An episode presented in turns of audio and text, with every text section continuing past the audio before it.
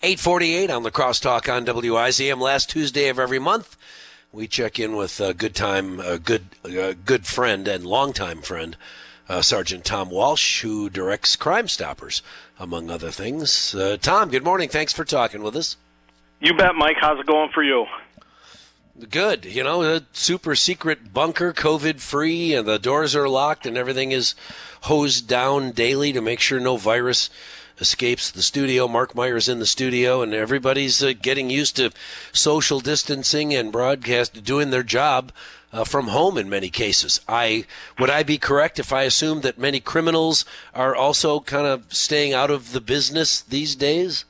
Uh, you know, I you know I I think certainly you know things are going well for us at this point in time. We appreciate you know the community uh, uh, doing what is being asked of them. Uh, obviously, we still have issues going on out there, and we have our police officers out there uh, uh, still at full staff and and and and answering the public's calls. So, uh, you know, ultimately, we we continue to ask for the community's uh, assistance in staying at home, uh, and and hopefully we can all get this th- through this together. How does COVID nineteen impact the police department? How got, how are you your uh, uh, patrol uh, uh, personnel able to do their job while still having to maintain a distance between the person that's in that car or the person who answers the front door, for instance?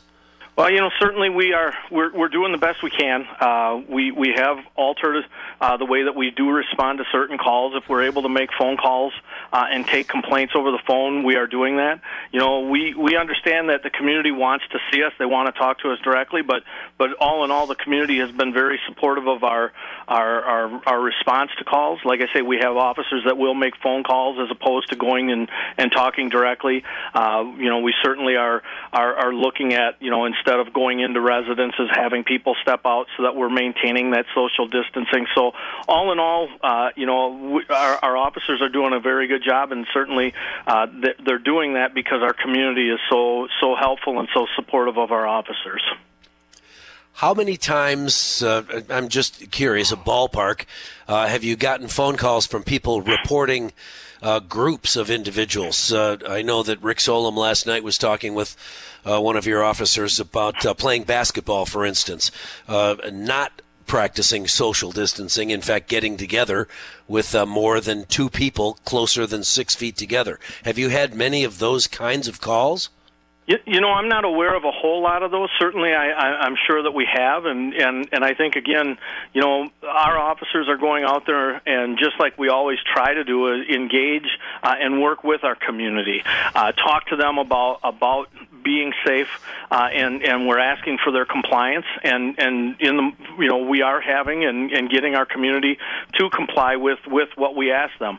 Uh, again, this is about you know if we can get through this in the in the short term here, hopefully you know we can get around to getting back to a um, a, a a normal way of life in the future. So, all in all, our community has been very good about this. I think you hear it from Jen Rombalski on a daily basis. Certainly, uh, the message is that our community is listening, and, and we hope that our community continues to listen uh, and and continues to comply when we're when we're addressing them when it comes to these types of things. Yeah, that's uh, that that's important. Uh, your officers uh, are, are not among the 17 who are confirmed in La Crosse County uh, with having COVID 19. For the most part, as far as you know, everybody is uh, still healthy and on the job?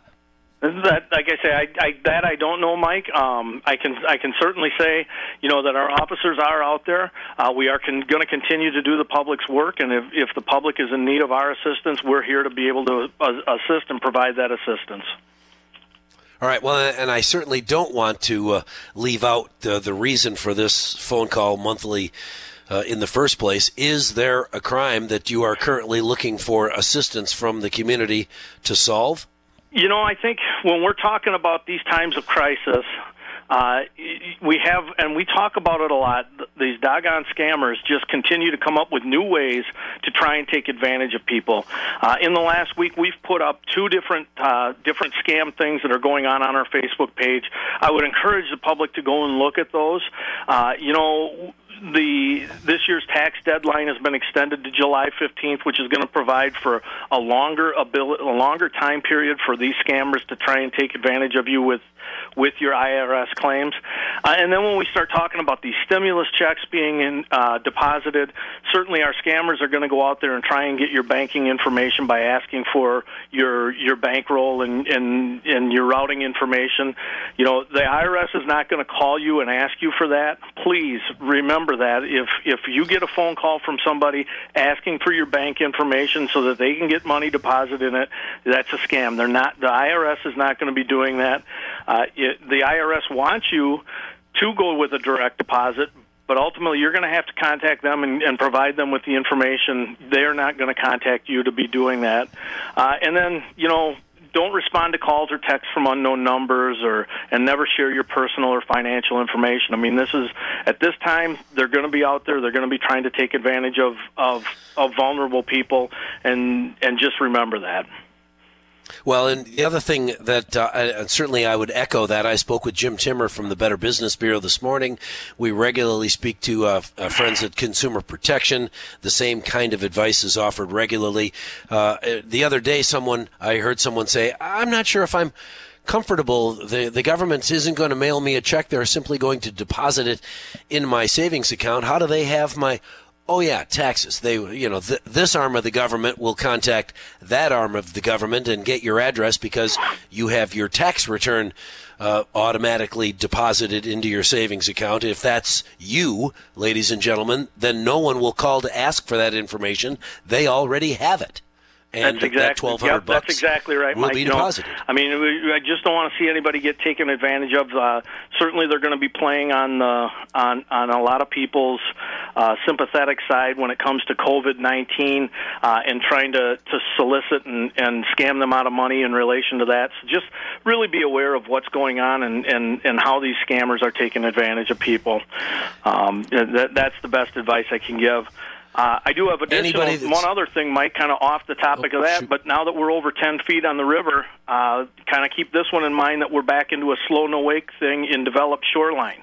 Uh, so in the you know through the city of La Crosse and in La Crosse County, if you're in a developed shoreline area, the river has gone above ten feet. Just be aware that uh, you need to be slow no wake through all the developed shoreline areas if you go out to to social distance and catch some fish or anything along those lines.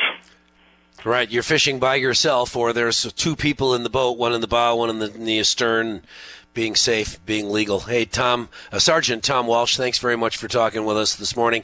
Any